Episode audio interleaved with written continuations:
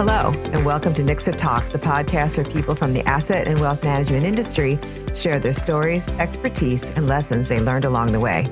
Nicsa is a not for profit trade association connecting all facets of the asset and wealth management industry.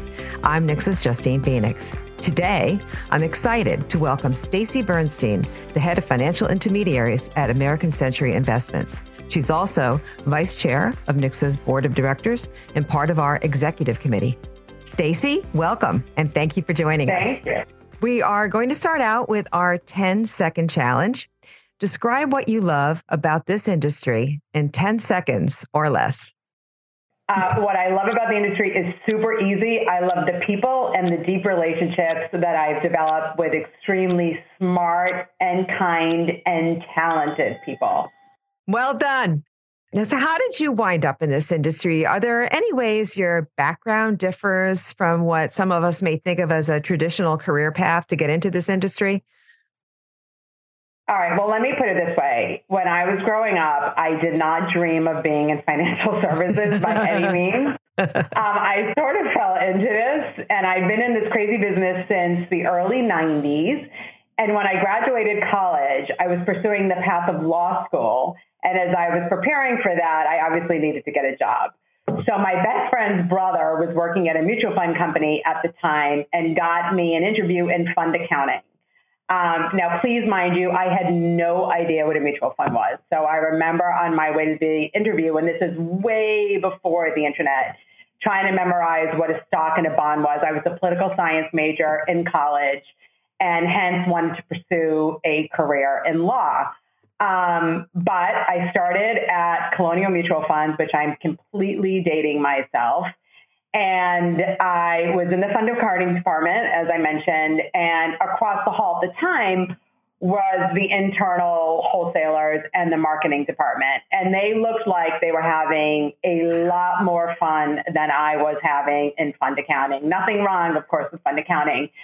Um, so I quickly figured out how I could get across the hall. And I became an internal wholesaler. And from there, I was probably an internal wholesaler for about 18 months in different cat- in different um, territories and in um, different channels. So I ended up in the bank channel. And from there, it was really either do you want to pursue a job in wholesaling or key accounts. Those were sort of the two career paths at the time. And for me, I'm a Boston native and I wasn't really, you know, I wasn't, I didn't have the mentality of external wholesaler or bust and really being willing to move anywhere.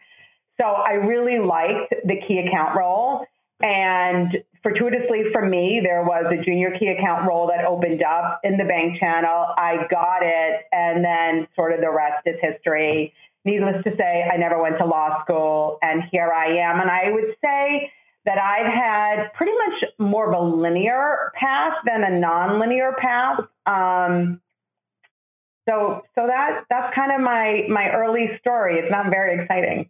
No, I think it is. I've known you for a long time, and I had no idea that you had plans to go to law school. I, that's, that's kind of interesting, and it just went by the wayside. No, never. It never. went by the wayside because I started having a lot of fun. Started having um, fun. As wholesaler, and I realized that I could make money immediately and I was traveling. Like I had never, you know, I didn't really, I traveled a little bit when I was young with my family and I went to school on the East Coast. So I started really going all over the country, which I loved. I was, you know, in my early 20s, I could do that. And it gave me the opportunity to see so much of this amazing country that we live in, which was great.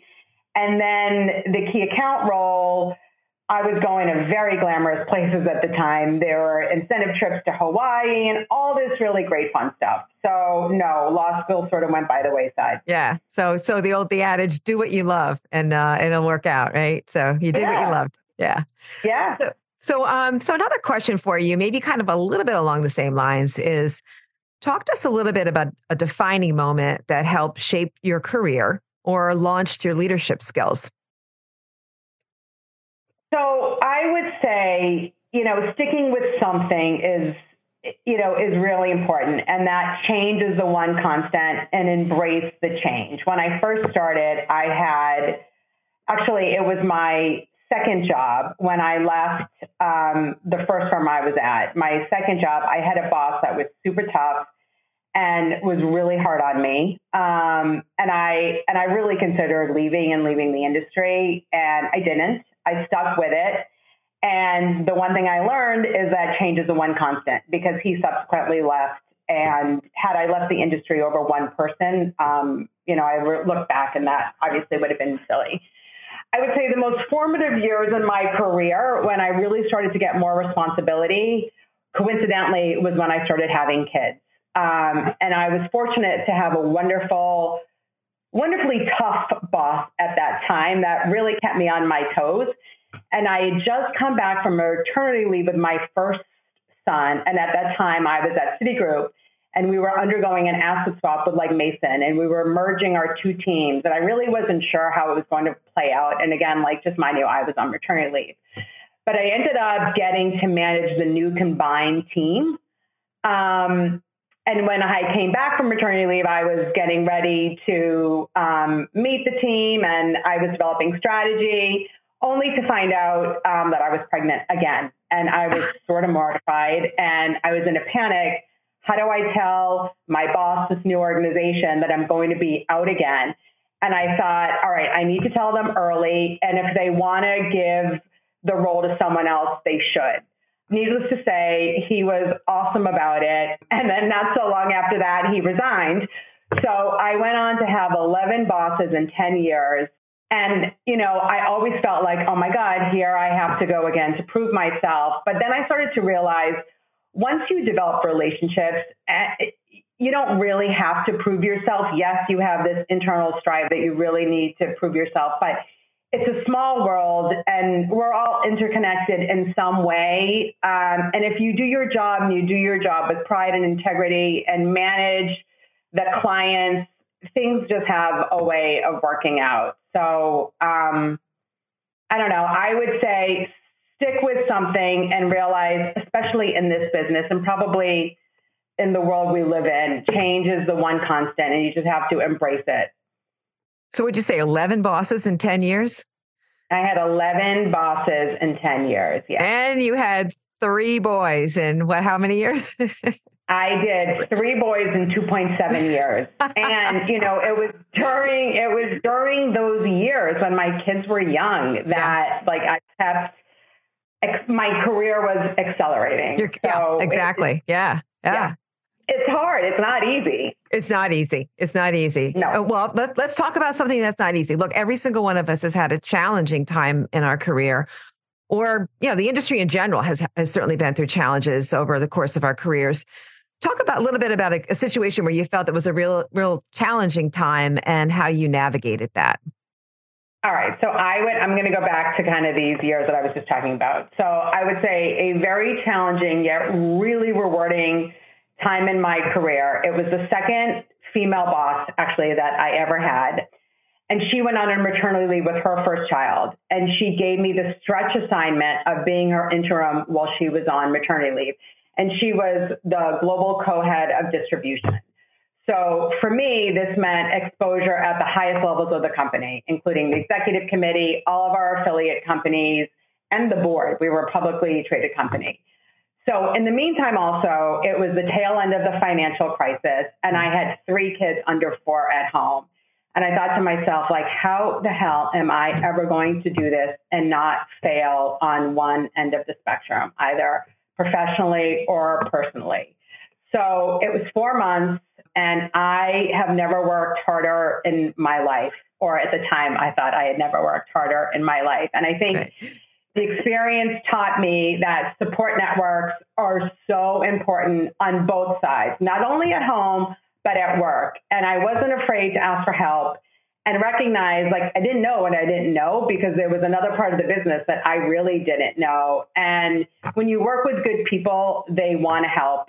And, and so I think like for me, it just it reinforced like it's okay not to know everything. And it's also really important to provide people with challenging experiences um, for the purposes of developing talent because those experiences are what make people better. And now, like, as I reflect back on that time of my life and really just my career in general, I realize that there are times where the pendulum will swing one way. So whether it swings one way to work and you have to jump in to a project or an assignment or something and you're head deep for like, you know, three months and you feel like you're giving something up on the other side. But with that said, the pendulum will swings on the other side if there's something going on and something going, you know, with the kids or just personally, and you have to go all in on that side, it all ends up working out. Um, there were so many times in my life where I felt like I was I was really not giving my all to to whether it was work or professionally. And again, like as I look back and reflect, that really probably wasn't true. It does all even out in the end. So here's what's interesting is that, you know, given the oppor- you know, you were offered a challenge, you never said no. I mean, you you, you went never, ahead and did it. Never said no.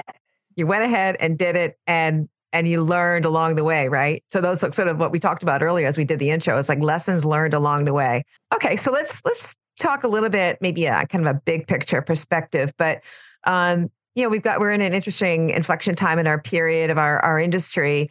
Where do you think the industry is going, sort of in the next five to ten years? It's a great question, uh, and you know, I think everything that you read, everything that you see, the industry is going to get faster. It's going to get more automated. AI will permeate so much more of what we do. Um, and I think it will augment some of the tasks that none of us really like to do. So I think that will be a benefit and a positive. But what I would say at the end of the day is that technology, I believe this, will not disrupt human person to person relationships. And relationships really still at the end of the day matter, um, particularly like in a role like mine where I'm connecting the dots, I'm connecting people, I'm connecting our company. Like AI isn't going to replace that. I really don't believe that it will. Um, and I think the pandemic highlighted that too, like how mm-hmm. important mm-hmm. relationships are. So I do think the industry is going to evolve. It's going to change the vehicles, the products, the services. But again, at the end of the day, I don't think human relationships will be disrupted. Great, great message. Well, Stacy, thank you so much for today. I have one final um, question for you, and you know you've had an amazingly successful career, and as we've talked about, you have learned some lessons along the way. If you could give us one piece of advice to your younger self, what would that be? Don't be afraid to ask for something, whether it's a stretch assignment, a new project, a new role, a title, a raise, whatever it is, you are your own advocate. Ask. And don't assume that you're going to get that role or that you're going to get that title. You have got to be vocal, advocate for yourself, and ask. And then I would say, just, I know you only asked for one, but my second That's piece okay. of advice would be network early and foster and keep in touch, develop those relationships. You know, Justine, I think about like when you and I met um, right. and we fostered and developed this relationship and you introduced me to Nicsa. So it's, it, relationships are so important and develop them early and foster them. 100%. I could not agree more. Could not agree more. Anything else that you wanted to cover today, Stacy? I would just say to, to all that are listening, enjoy it because it is crazy and it goes fast. And again, like every day is different and embrace that. All right. Thank you very much, Stacy Bernstein. Thank you. Our listeners can connect with me and the rest of the Nicsa team by searching for Nicsa on LinkedIn. Please share your feedback on the podcast and let us know who you'd like to hear from next. And make sure you don't miss future episodes by subscribing to Nicsa Talk on iTunes, Spotify, or your favorite podcast app. Until then, thanks for listening.